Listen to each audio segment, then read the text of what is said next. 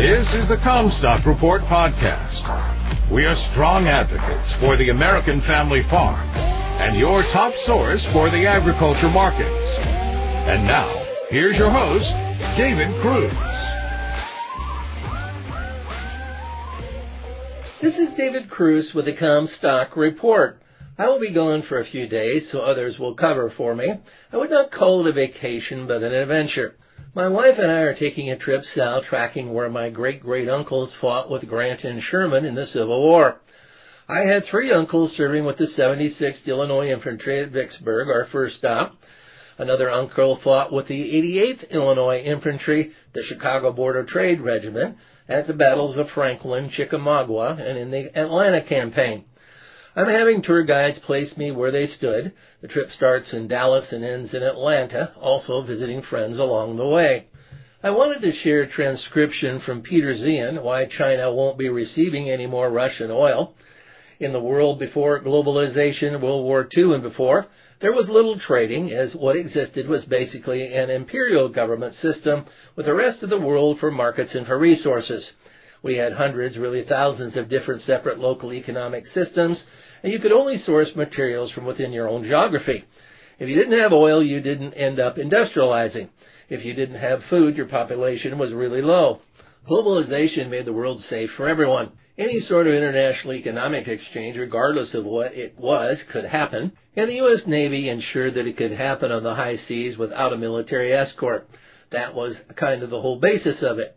All of these little disparate parts started amalgamating eventually into one total global whole by the time we get to the 1990s. When you're in a bigger pool like that, everyone specializes and everyone adds value. You get diversification of production. You get better bulk of production. Also, you get a lower cost of production. It works in every economic sector, whether it is energy or agriculture or finance. It is that diversification and that volume that is the world we understand the world we have been in since the 1990s, and it's the most atypical period in human history. What is going on now, part with the Ukrainian war, part with nationalism, part with terrorists, whether it's from Biden or Trump, it all takes us to the same place. It breaks up that global whole. As you do that, you lose all those synergies and all those economics of scale, and we feel that as shortages and inflation what we're going through right now, even if nothing else plays in this, is kind of our new norm for the next several years until we adapt to whatever. It really depends upon what your local geography of trades ends up being. On the positive side, look at North America. The United States is the best demographic structure in the world, the most stable capital structure in the world. It's the home of the global currency. Mexico is the best demography in the advanced developed world. We've got a first-rate manufacturing system, and we're the largest producer of food and energy products. Even if North America is 100% on its own, we're probably only looking at about 10 to 15% drawback. That's our entire import and export portfolio outside of North America. Deglobalization is awkward to adjust to, particularly in manufacturing, but it's totally doable. Unlike China, where 85% of their energy comes from someone else, 90% of the inputs that go into their agriculture sector come from somewhere else. About half of the raw material inputs that go into the manufacturing goods come from somewhere else. The medium and high quality components in that all come from somewhere else. And their export market is how they employ their population.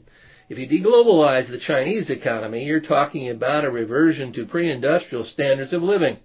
That can happen surprisingly quickly because all the inputs they are responsible for manufacturing are similar to the ones that are responsible for keeping people alive. If something happens to agriculture or energy markets, that is the end of the People's Republic in China as a significant power. The crude that comes from Russia to China is not the normal stuff you see on international markets. It's all from eastern Siberia, and the Russians don't know how to operate any of those fields. That's beyond them technologically. All the production that ends up in China is actually dependent upon Shell and Halliburton and the rest, and they have now all left Russia. We're going to get an interesting real world experience in how fast the most technically advanced fields in the world can fall offline because of lack of technical skill. Whether that will be this year or that will be next year, we don't know. This is the end of China's ability to get Russian oil, not the beginning. New supply chains for the global economy are not in place yet. But on the back end, we should see a more stable system with shorter steps that is more economically viable, that employs more North American workers, that is closer to home, that is cheaper to operate. These are all good things. Someone needs to share that news. You've been listening to the Commstock Report. For more information on marketing opportunities, contact us at Commstock.com or call 712-227-1110. For a more complete version of the Commstock Report with hedging strategies and trade recommendations, subscribe on our website at Commstock.com or reach out to one of our risk management specialists about how we can help you protect your profits.